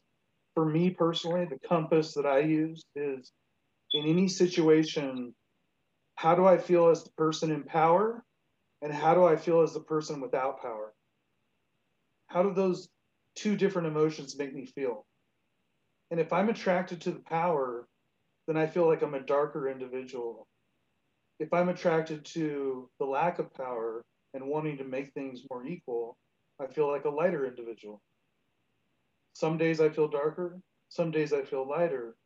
But ultimately, I feel like you can't answer that question unless you can be in both positions. Yeah, it's like an empathy thing. Um, and it comes down to intentions of the heart. And what I would say about are we equal? Well, I think um, we're all equal in value. And it's we actually, as I said earlier, I think we're all the same life force. We're all the same kind of entity experiencing itself through multiple angles. But are we different? Absolutely, and that's what what makes us so glorious. The world would be a lot more boring with just a bunch of Joshes. We just so I think our diversity is our glory, and lying beneath that diversity is a sameness and a rootedness and a groundedness and an equality. And Bree put in the chat here, she said, My seven year old chimed in and said, We are all equal lol. Um, so he knows what's up. she knows what's up. Um, so I, I saw a picture that captures the saying of both Carl Jung and James William James. Uh, they believe that we're like these little islands at the top of the water, but beneath those islands, we're actually all part of the same substrate of the same earth. We're just separated by this water, call it duality or whatever it is that separates us. Um, so, what do you think, Tom? I think I'm almost afraid to start because uh, you may have to cut me off lightly, Josh. I may not be able to stop. First thing I did want to say and do want to say ahead, I'm I'm I'm inexpressibly grateful to you and to your wife Bree for bringing us here together today. And I know that both of you must have suffered a lot in order to have been motivated to do what you're doing. I'm also grateful to Tiger Woods for going through that crash. I don't have to do that now.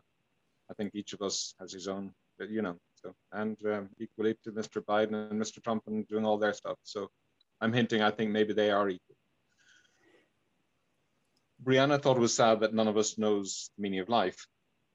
Um, I think that's that's pretty profound. You asked Josh if the caterpillar knows that it's going through a metamorphosis. I think, didn't you? Yeah. Yeah. Uh, there was a very decent man who lived next door to me. He was a any way I could measure, he was a far finer person than I was, and he was dying, and he was 94. And I said to him, Ted, I said he was an atheist, self-proclaimed. He's he's um he's he's one of his parents had shot another parent. That'll do it, I think. I said to him, Ted, uh, looking back in your life, weren't you always doing your best? And without a moment's hesitation, he said, at the time. I thought that was superb. Um, you, you know what I'm getting at, do you? Yeah, a little bit, but carry on. I love it. Yeah. Um, I was driving around Donegal lost. Um, uh, by the way, my favorite two bumper stickers are one that says in large writing on the back, it says, since I gave up hope, and in tiny print underneath, you have to drive really close, it said, I feel much better, or I feel a lot better. So hope, hope swings two ways. I think we're like we're afraid to love, and we're afraid of intimacy. We are often are afraid to hope because we've had our hopes dashed and, and we begin to mm, be afraid sometimes. So it's paradoxical. So I think there, there are answers in any paradox, as Niels Bohr pointed out. Um, sorry, I was driving around Donegal, pretty lost anyway. The other bumper sticker was the one that says, uh, I know exactly where I am. I was lost here before, which I think is super. I was driving around Donegal and listening to the radio to one particular show, and there's a wonderful American on it. And the Americans, compared to us Irish, yeah. seem so enlightened. And this guy, Tom Berry, had written a book called The Universe Story with Brian Swimme. And he said to the interviewer, the Irishman on the radio show, he said, and um, was it Susan said she didn't like all of Western society's wisdom? Susan? Uh, Sandra. Sandra, sorry, Sandra. Um, he said, Andy, he said, all Western democracies are founded on the Christian principles of mutual trust, respect, and love. And if you look at them, whether it's in Australia, New Zealand, Western Europe, North, South America, those democracies, a lot of their political parties are called Christian Democrats, Christian Socialists, and so on. But he said, if you look at how they function, they actually function on the reverse principles of mutual distrust, fear, and hatred. So he said, um, he changed my life when he said that because I thought, yes, the world is living a lie. And in parliaments across the world, people shout down each other, the honorable gentlemen, and, and they, they scream at one another because they're from the opposite party on principle. Uh, later, I realized that actually, I'm not sure democracies are founded on the principles that um, mutual trust, respect, and love are Christian principles. They're, they're founded mostly on the principle that each man is, woman is equal and entitled to one vote and it took a long time for women to get votes in even Western democracies, as we know. But I think it's an equal lie that that that that it's self-evident that all men are all men and women are equal. Because um, if you ask Americans, as I do, are we equal? You get a whole variety of responses, and some of them say no, and some of them say in God's eyes, and some of them say an equal opportunity, and you get a whole array of answers as an Irishman asking the question. Um, but none of them very satisfactory, except one young man who told me, yeah, yeah everyone's looking for love, he said. Um, now, if you want my own perspective, Josh, I think you know it already, that um, good old Eckhart Tolle said, the man on the cross is an archetypal image. He is every man and every woman. I met a Mexican lady some years ago, um, Yasmin, and she had, um, she told me that she was married and had a couple of young kids and she began drinking and drinking and drinking. She lost her marriage and the kids were taken into care. And after 10 years, she got E. coli, fell into a coma and recovered. And when she came to, she managed to give up the booze and I think she got back to family. I said, if you were given the choice of reliving those 10 years or hanging on a cross nailed there for six hours in agony, which would you take? And she didn't hesitate for a moment. I think that everybody here today. What did she choose? Yes, sorry. Uh, oh, she said, "Give me the cross. Give me the cross. Give me that cross." Oh wow. Six hours compared to ten years. ten years of uh, six hours of self-inflicted agony for the sake of others, as against ten hours of self-inflicted misery, inflicting misery and pain and suffering on those you love. Mm. Um, Jesus, if he was dying on the cross, looking down at his mother, must have endured a lot of pain for her sake, and she vice versa. Who knows who suffered more, the mom or the man? But perhaps every single one of us, whether we live a thousand lifetimes, Sandra, or one, who knows, perhaps not one of us suffers any less than that man on that cross. And if so, maybe that's one way we're equal. And perhaps another way we're all equal is that all of us at times are completely lost and incredibly vulnerable. Um, and I think that that goes for every single human being. Anyone's world can be shattered in an instant with a phone call um, every single one of us. And um, so I do think we are all equal, but I, I can't see it in one lifetime. So, so, so I, I think I think that's about all I need to say right now, Josh. Oh, anybody has anything to add to that, I, I would be fascinated to hear please. That was huge, bro. What do you, what are your guys' thoughts?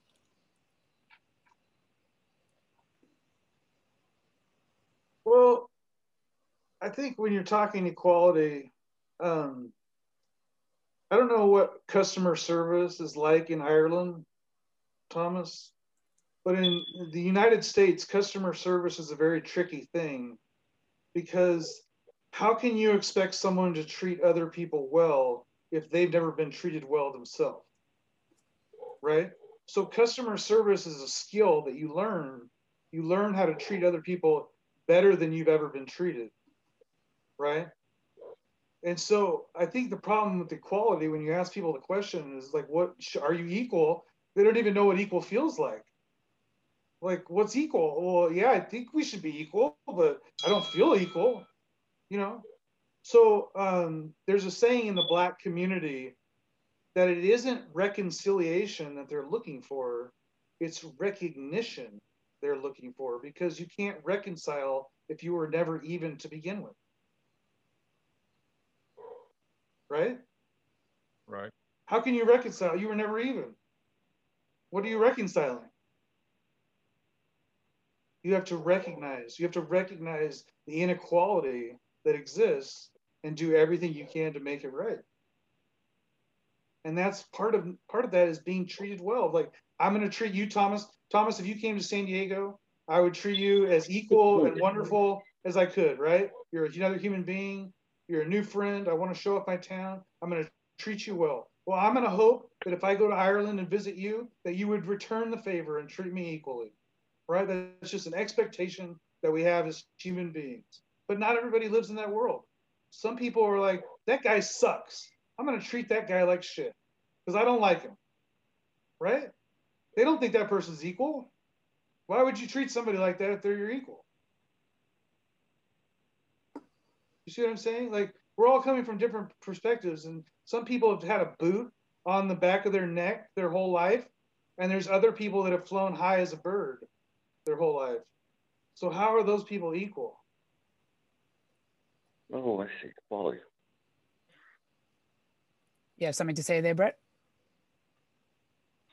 I think Barry, you, you, you that's really thought-provoking stuff, and um, one way of looking at it is, yeah, you, well, if you weren't fair to begin with, if you weren't treated fair to begin with, how can you how can you, you you're not on the same plateau. You're not going to think the same way. Yeah. Um, There's no reconciling.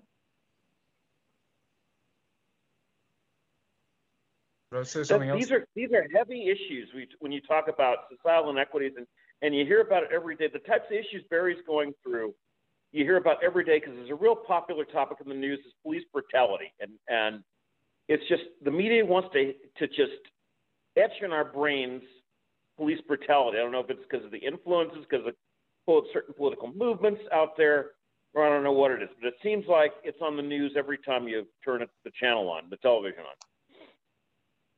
Yeah. And did you have something you wanted to say, Tom? And then I think Bree had something she wanted to say. Yeah, I, am not a Christian, as you I think know Josh, but I'm a huge admirer.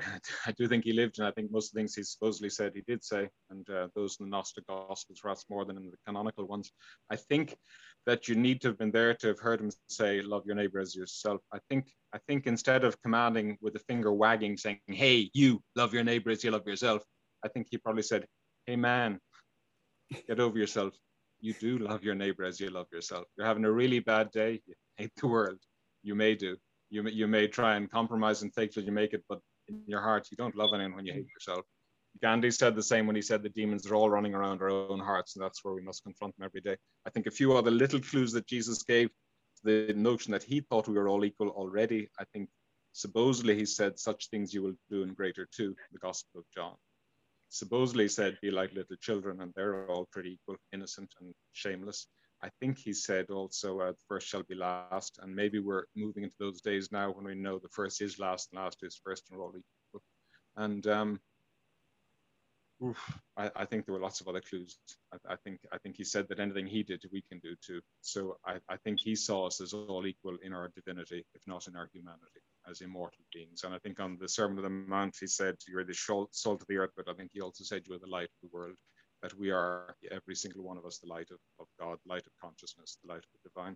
So I think I think laid into the Christian Gospels is that notion, uh, and in the essence of all religions, especially the mystical branches of each religion, is the notion that we're all equal. And Su- Sufi uh, Rumi says that it's the greatest arrogance to think we can be slaves of God. That in, in the depths of our humility, we realize nothing cannot be God. I think that's what all the mystics say and uh, it's it's easy to put into words. It's a very very difficult thing. It's you know to a different thing to try and and understand it, let alone to live it. But, um, but I, I, I think I think there are hints. I I, I I do believe it's it's not self evident to us, but I do think it might be fun trying to make it more evident to one another. Sorry to yeah. go on so long, uh, Bree. You were trying to say something well, before Bree talks, I just want to say, Tom, man, you've dropped some profound bombshells on it. Every, there was so many layers of depth to everything you said. Just uh, talking about Barry's recognition, I recognize the wisdom that you're speaking with, and I see that Bree put in chat wisdom. Uh, thank you. That your mind is brilliant. Uh, Bree, did you have something you wanted to say? Yeah, I just want to say you are like a, so many steps ahead. Woo! good stuff. I really love uh, your way of thinking. I think it's just so wise. And it's like you remind me of like Solomon, you know? It's like you, you know, instead of asking for like a quick fix, something you're asking for wisdom and truth. And that's something you can't put a price on, you know, and it's it's so many people go looking for for this kind of stuff. And it's just like it it's kind of funny to me or not funny but i guess i'm just not shocked either. It's just when i do observe like some people are asleep in this world and some people are awake. And i just have to say i mean now that we're in 2020 i guess what do they, what do they say? You're woke? 2021 oh, oh 2021 oh my gosh. you, you woke, woke. yeah 2020 vision. Yeah. Oh i love it. Just keep spreading that wisdom. I love hearing it. Um yeah that's all i have to say perfect context for that kind of stuff. Thanks, Tom. Do you want to round us off with some final thoughts before we move on to Barry's topic? Uh, if you wouldn't mind, yeah. Thanks. Uh, I think um, Barry said about um, scared is good, SIG. Um, well, in California, when you come here from Ireland, everything is good.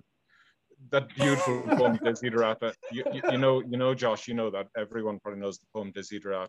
It's, it's full of gems. There's a beautiful piece in it that says, um, beyond the wholesome dis beyond the wholesome discipline be gentle with yourself. You're a child of the universe no less than the trees and the stars. You have a right to be here. And whether or not the universe is unfolding and whether or not it is clear to you no doubt the universe is unfolding as it should. No I, love to believe it, it should. If I, I, like to think when i'm when i'm really confused and, and know i'm screwing up i like to think that my errors my mistakes must maybe be my greatest work because without them, the universe would not be unfolding. And if I'm not responsible for them, it's God is making those mistakes through me. I find that consoling. And um, and just about the caterpillar, Josh, um, when the bird is about to, the chick break from its eggshell, no doubt it's very toxic, full of metabolites and claustrophobic in there. And he's thinking, if he's thinking, this has gone horribly wrong, the shell breaks. It's it's repeated in the nest when it's overcrowded and full of poop and dead birds and they're thinking, wow, we should have done something about this. And they fall from the nest and they find their wings. So I, I think we are going through a metamorphosis and I think we're lost and I think we're meant to be lost and that's part of the process and that's okay. Thank you, Josh. That's so awesome.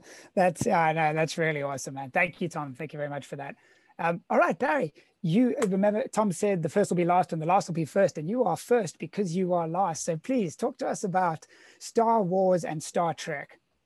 All right, first of all, before I begin, um, those are two two things that have been created in the United States. Although Star Wars has a very strong connection with uh, England and Great Britain because they filmed a lot of the movies there. But is everybody in here familiar with Star Wars and Star Trek? As far as they're considered universes that are fictional, science okay. fiction. I, I know names, but not the concepts and the characters and stuff. What about you, Brett? Yeah, of course, I grew up on it. Grew up on Star Wars and Star Trek, and know all that. Loved all that science fiction when I was a kid. Not so much anymore, but yeah, I'm familiar. I like the okay, idea of the Force. Now, just so you know, just so you know, Star Wars is technically a fantasy and it's not considered science fiction. Whereas Star Trek is considered hardcore science fiction. Interesting. Okay. I'm going to bring up some pictures here. Um, the reason that Star Wars is a big deal in the fantasy community is because they have droids and technology. Most fantasies involve unicorns and fairies, not robots so it's very it was very groundbreaking in the fantasy community because of the, the addition of robots as characters. Anyway um, so i wanted I, am going to use josh as, as my guinea pig in the explanation if that's okay josh? Please. because I, I, like the fact that you've come from south africa to southern california um, and so i want to explain it from your perspective I'm gonna I'm gonna create a grand analogy so that I can explain the connection between Star Wars and Star Trek. Okay. So Please bring the grandness. Okay. So Thomas, you may find this interesting being from Ireland. I'm going to explain how law enforcement works to Josh in Southern California. Okay. Josh, you're in a county, right? You're in San Diego County. Mhm. San Diego County has a bunch of different cities, right? It's a big area. Now, a city has a mayor that runs the city, and they have what's called a chief of police. Each city has it. So, in a county, you could have hundreds of chiefs of police because there's one for every city. So, you could have lots of chiefs of police. That's not a big deal. But there's one guy in law enforcement that runs the county, and he's called the sheriff, right?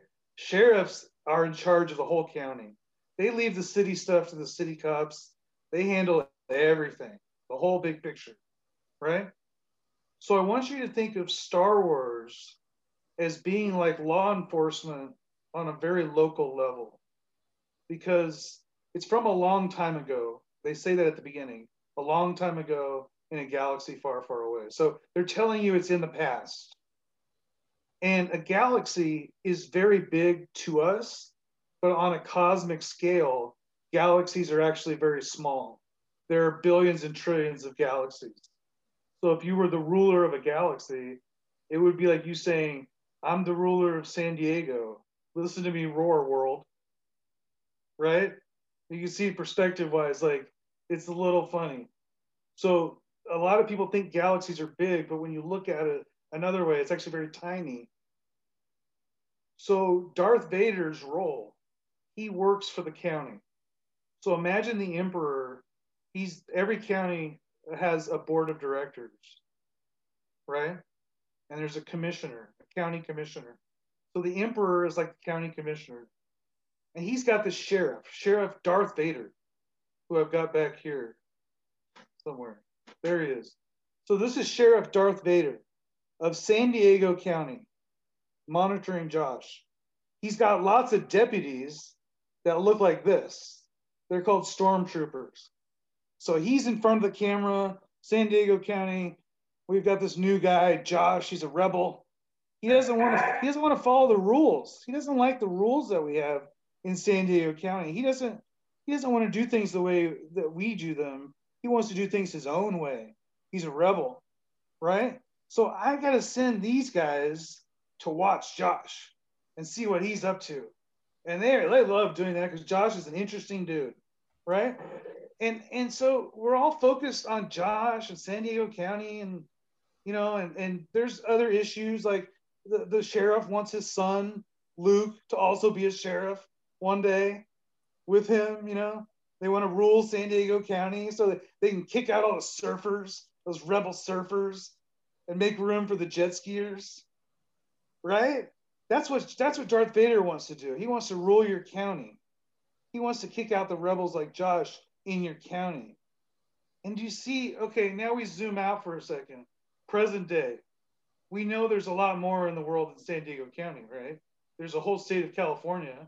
And then the state of California is in the United States, which is in North America, right? Which is in the Western Hemisphere, which is on a planet called Earth, which is in a solar system, which is called the Bear Solar System, by the way. We actually do have a name for it. Most people don't know the name of our solar system. I. Uh, yeah, now you do. Um, so you start zooming out and you're like, oh my gosh, Josh, and these stormtroopers and Darth Vader, this is like kid stuff. Like, there's so much more going on.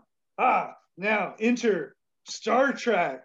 Okay, so I want Josh to think about this. I'm talking to him on the beach. We're in San Diego, and I'm like, Josh, you know, this Star Trek or Star Wars stuff is fun. You know, you know, the surfers versus the jet skiers, you know, that's fun, but I want to take you to like another level. Like, are you ready to like see what it's like to be in law enforcement uh, at the United Nations level? So we're not we're not talking about we're not talking about the U.S. We're not talking about South Africa. We're talking about the whole world, right? World police. That's what Starfleet is in Star Trek. That's to compare the size, right? Think about it. Star Wars, one county in California. Star Trek, the entire globe. Every single crime that goes on on the planet is in our jurisdiction. We travel. Okay, so in as far as speed goes, right? In San Diego County, Josh is only allowed to walk on foot. That's the fastest he can go. Everyone's walking on foot. That's how fast life is, right? When I take you to Starfleet and we're running the world law enforcement, it's like the difference between walking from here to South Africa and flying in a supersonic jet. That's the level of difference in technology and sophistication between Star Trek and Star Wars. Walking versus supersonic jets. It's drastic. I mean, can you imagine if Josh said, Well, I'm going to go back to South Africa and tell everybody how terrible Barry is? I'm going to go walk there. And I jump in my supersonic jet and I'm in South Africa in a few hours.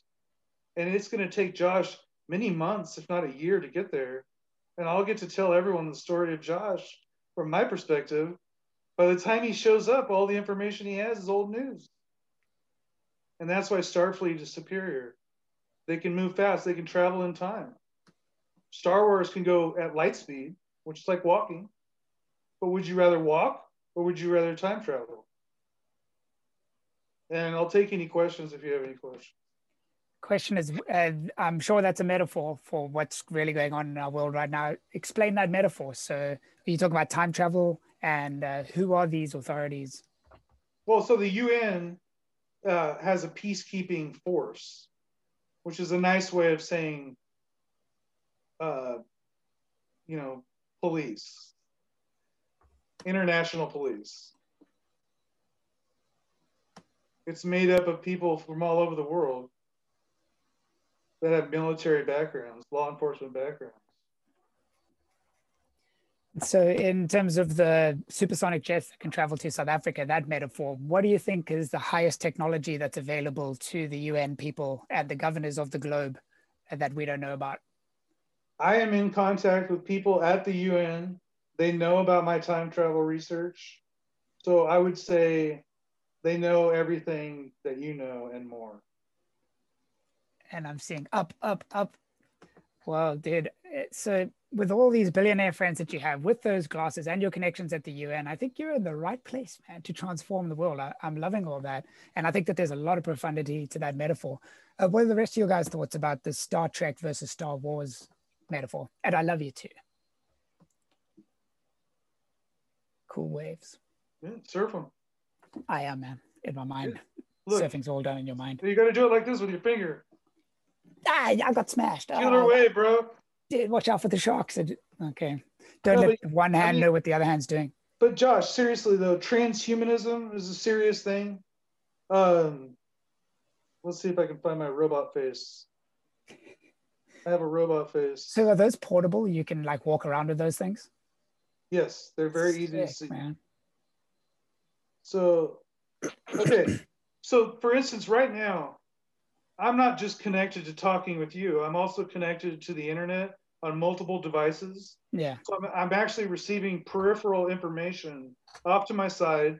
I'm yeah. receiving information directly in front of me as I'm talking to you. And then there's also ambient information that I'm collecting.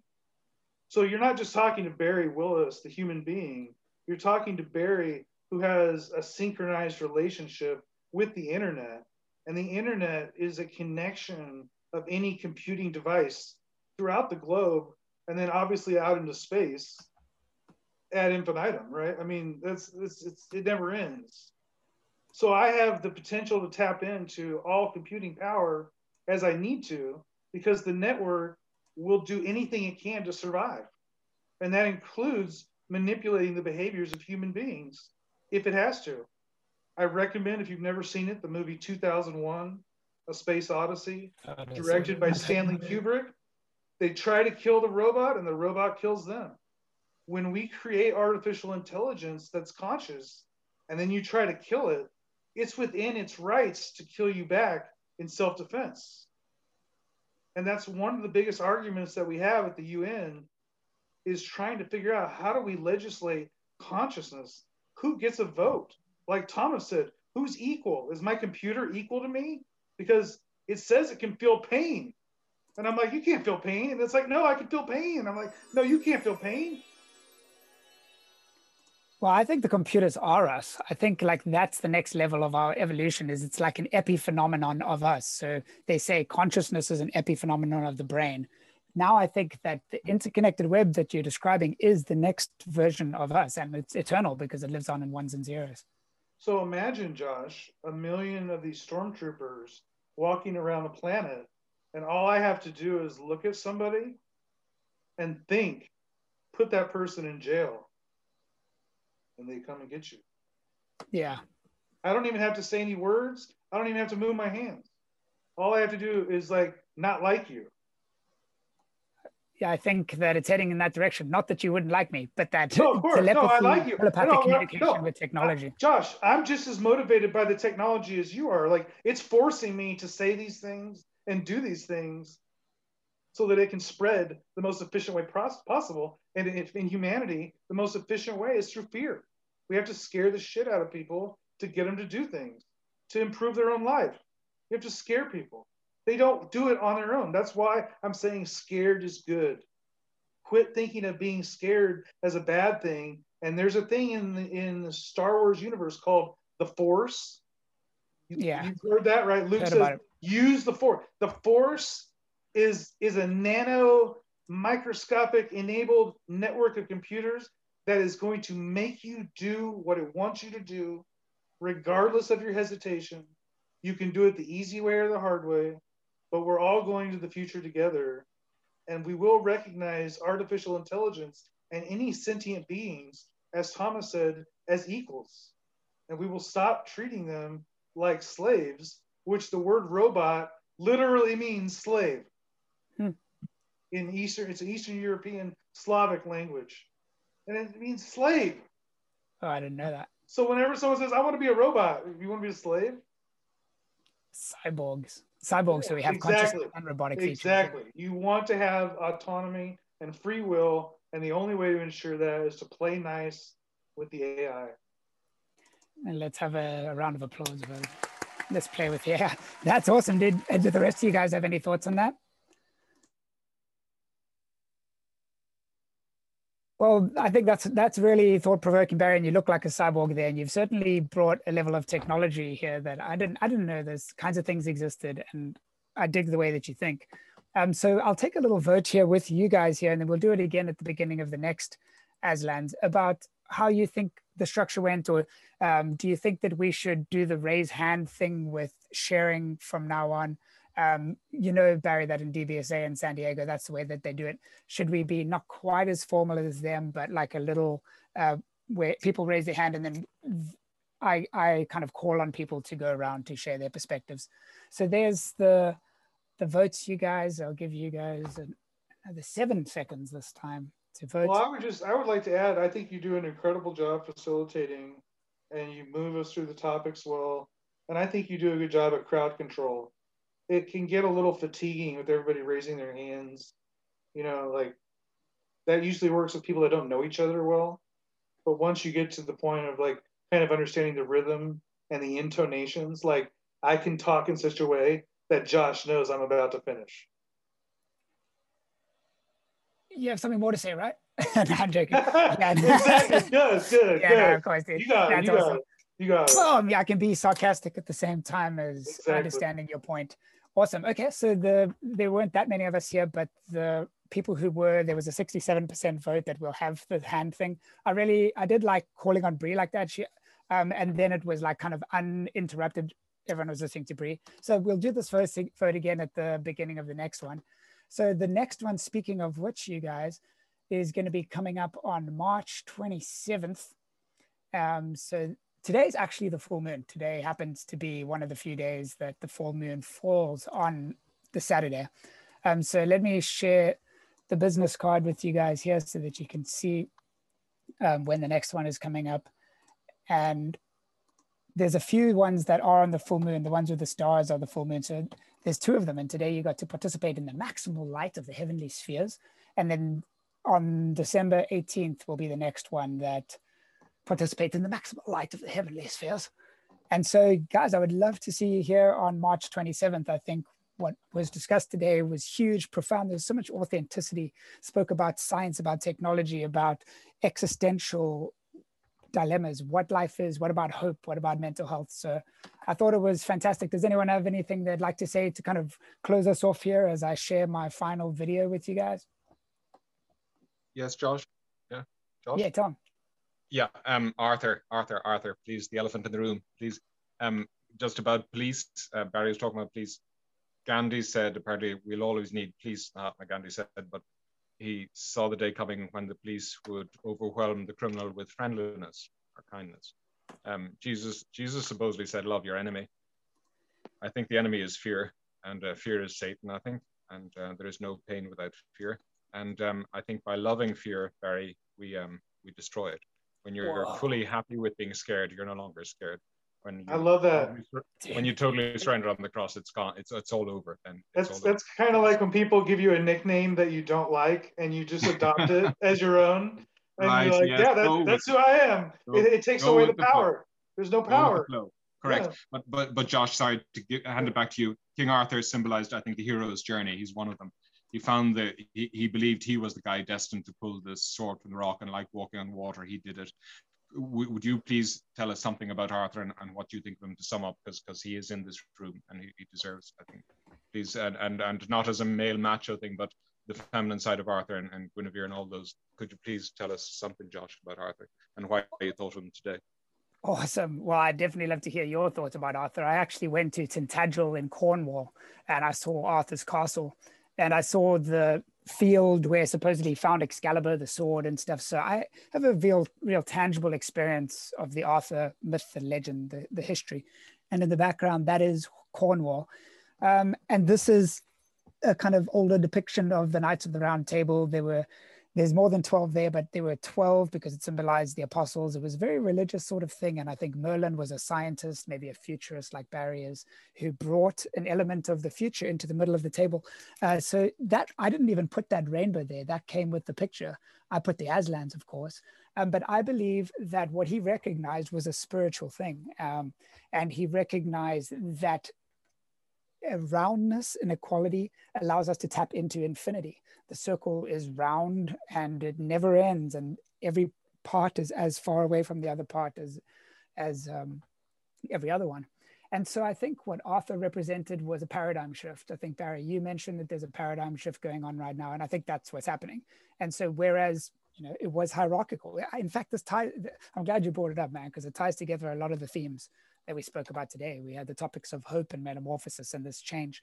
And I think Arthur saw what was happening um, with England at the time, with the, the feudal system and the, the kings and the queens and those kind of hierarchies.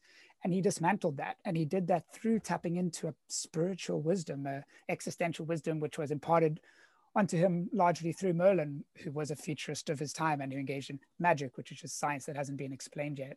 Um, so when he pulled out the sword, it's because certain roles do fit certain individuals and there's this kind of predestination slash gifting slash anointing. And so i believe that um, king arthur you talk about guinevere and the introduction of the feminine. I didn't know this but when i was researching to, to make that the theme i learned that merlin went and got the round table from guinevere's dad um, and, and he brought it back to merlin. So because arthur wanted to be with the feminine, the Guinevere, the, the, feminine side, he was able to go back, he was able to maintain relics from his past through Merlin. He was able to tap into the table that belonged to his father, which had been passed on, and bring that home. So, to use one more metaphor, and then I'll wrap it up. Um, Pinocchio, um, Jordan Peterson's a depth psychologist who uses Carl Jung, and I know Tom, you've referenced some of Jung's ideas. He said that Pinocchio is all about going into the belly of the whale to rescue the father, and through that you become a real boy. And that's similar to what happened with Arthur and Guinevere because he went back he, by engaging with the feminine, he went to rescue the relics of his father, bring them home, and then introduced a roundness that could be the future because it introduces infinity. Uh, so those are my thoughts. What's up, Barry? Well, I just wanted to add, you've heard this before, but I wanted to tell Thomas because I'm I'm also a fan of the Arthur, you know, story and, and culture. Um, the, the significance of the round table is is is rooted in sacred geometry. And just like the moon is a round circle, um, magicians, you know, wizards, Merlin would have known this.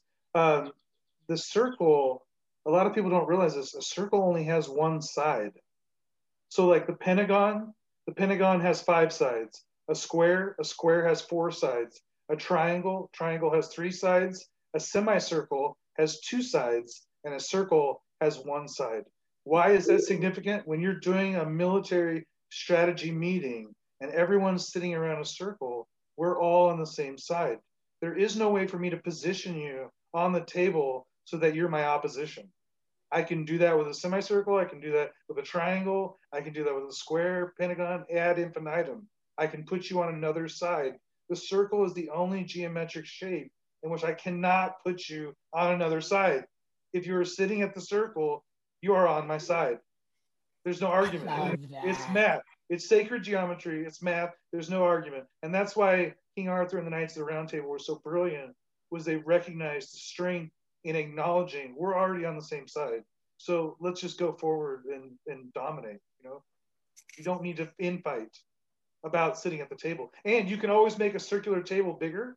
So you can always add seats to this one-sided table by extending the circumference of the table. There's room for everybody. There's room for if you need if you need servers, you just cut out the middle of the table, and then you have like people come up from the bottom and they can serve food to everybody without disrupting the meeting. Ooh. Aslan's Rainbow, my brew. What do you think, Tom? I think that's wonderful, and it's reminded me that I, I think um, all men may be equal, but I think women are superior, quite honestly. They're much more sophisticated, at least psychologically. And in, in being physically more vulnerable in so many ways. Noblest, bravest souls are the ones who, who agree to be most vulnerable. Uh, all of us humans are vulnerable, but I think women generally, and childbirth makes makes childbirth is is a death, I think, and, and only women go through that. Um, there was one other thing. Arthur. Arthur, uh, the hero's journey. Um, Joseph Campbell. Oh, uh, Plato's caves. We all we all go through it. The extraordinary thing about the Plato's caves is that there's no mention of sex in that. That's strange because Oscar Wilde said everything is about sex except sex, and it's about power. But the story about the Republic, the funny thing about the Republic is the soul's, the hero's journey is that sex doesn't come into it, and it's very odd.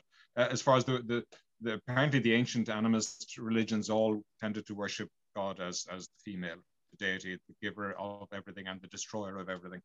And it seems the ego uh, is a macho kind of a thing, and, and here I'd be borrowing Eckhart Tolle's ideas again, but, that um, the the planet, the human species had to go crazy and take on the male domination of the planet to go through its mad egoic phase. And I think our metamorphosis is perhaps as we're heading back towards unity and balance, and that certainly would be um, coming back to the planet. That's exactly what we're doing right here today, you guys. Barry's got sexy and all of his friends uh, looking through his lenses there. Guys, this has been a lot of fun. You know, I love this. Please do come for the next one. I'll close off with our little Aslan's video. You're a blessing to not only me, but to our community and our society and to the internet. So God bless you all as we go through this next month. And I'll catch you on the full moon next time, yo. Josh, thank you for Aslan's Rainbow Inspiration for Transformation. Transformation. Here's that bass coming. Ready for the bass?